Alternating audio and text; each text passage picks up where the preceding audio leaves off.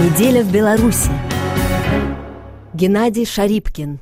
Углубленная интеграция в рамках союзного государства Беларуси и России, которую настойчиво предлагает Москва с конца прошлого года, может окончательно размыть границы национального в белорусском обществе. Такое мнение в интервью РФИ высказал политолог Андрей Елисеев, директор по исследованиям ИСТ-центр, автор работ, посвященных антибелорусской дезинформации и пропаганде, исходящих из российских источников и пророссийских в Беларуси. По словам Андрея Елисеева, после возобновления и интенсификации консультаций и переговоров по созданию союзного государства, деятельность десятков пророссийских сайтов и сообществ в социальных сетях стала видеться намного меньшей угрозой, чем сконцентрированное и последовательное давление Кремля. Небезпека йде основне Основная опасность исходит из переговоров, которые проводятся между Беларусью и Россией. Сейчас на повестке дня в том числе усиление сотрудничества в так называемой гуманитарной сфере. И тут выходит, что Лукашенко не готов поступаться какими-то весомыми кусками суверенитета и продвигаться в интеграции политической. Но он готов отдать вот эту гуманитарную сферу и просит в обмен на нее и унификацию законодательства решить положительно для себя нефтегазовые и кредитные вопросы. Поэтому тут важно, чтобы на фоне развития определенных сообществ в социальных сетях, сети сайтов про кремлевской направленности не потерялась, не ушла в тень реальная угроза того, что Кремль вообще уничтожит белорусскость как таковую, во всяком случае сведет ее к минимуму. Пока, судя по переговорам и ситуации вообще, выглядит так, что белорусскостью Лукашенко готов поступиться. Это не является никакой ценностью для Лукашенко. Вот последнее. Форум регионов, который прошел в Санкт-Петербурге. Он ведь снова проводился под маркой культурно-гуманитарного сотрудничества. То есть экономика была не единственным ключевым вопросом. В продолжение прежних встреч рабочей группы по так называемой интеграции одной из ключевых сфер остается так называемое гуманитарное сотрудничество. Это значит, что Кремль сегодня беспокоит то, что в Польше белорусских студентов учится больше, нежели в России. Уже идет речь о создании неких ассоциаций белорусско-российских университетов, чтобы больше белорусов имели возможность учиться в России. Очевидно, что уже давно разговор идет далеко не первый год, о еще большем информационном влиянии России в Беларуси.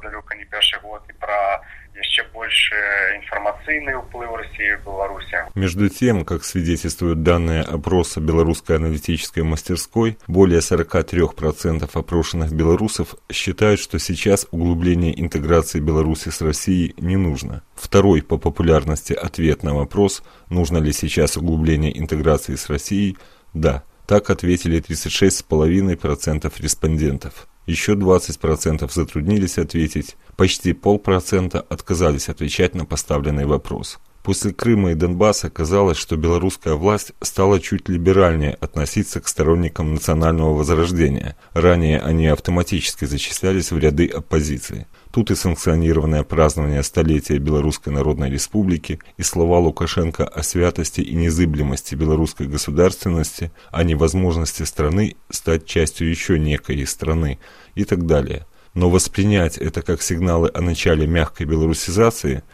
а такой термин стал очень популярен с 2016 года, это слишком наивно, это принятие желаемого за действительное, хотя это можно понять, учитывая давление на все национальное в последние 20 лет, сказал Андрей Елисеев. Это концепция, якая вельми размытая, никем не была там добро вызначена, и она гуляла вельми добра у Понимаете, никакой мягкой белорусизации и не начиналось. Это миф, это очень размытая концепция, которая никем не была четко определена. Она очень хорошо смотрелась в экспертной среде, на каких-то круглых столах, в каких-то научных статьях. Но это тот феномен, который никак не замечался и не замечается обществом. Действительно, появились определенные инициативы, которые пробуют популяризировать белорусский язык. Мова на ново, например. Но к этим отдельным инициативам государство не имеет никакого отношения отношения. Все они появились стараниями гражданских активистов, то есть белорусское общество, отдельные его сегменты озаботились состоянием национального, стали тратить свое время и деньги на белорусское дело. Это совсем не было проявлением белорусской государственной политики. Из проявлений именно государственных тут можно назвать разве что отдельные.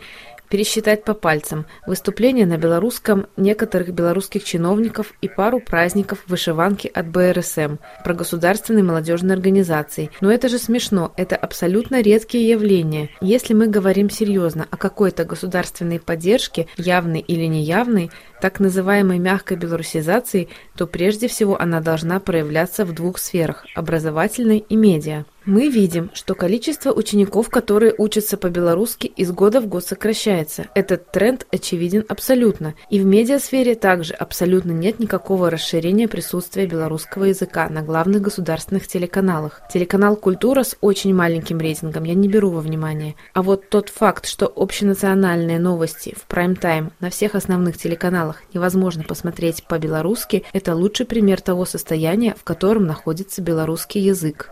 Не можно паглядзець па-беларуску гэта лепшае адлюстраванне того стану якім находится беларуская мова любопытно что несмотря на явные и неявные упреки москвы в затягивании так называемой углубленной интеграции рейтинг александра лукашенко в россии достаточно высок а 44% россиян, опрошенных Российским фондом «Общественное мнение», считают, что Беларусь стремится к сближению с Россией.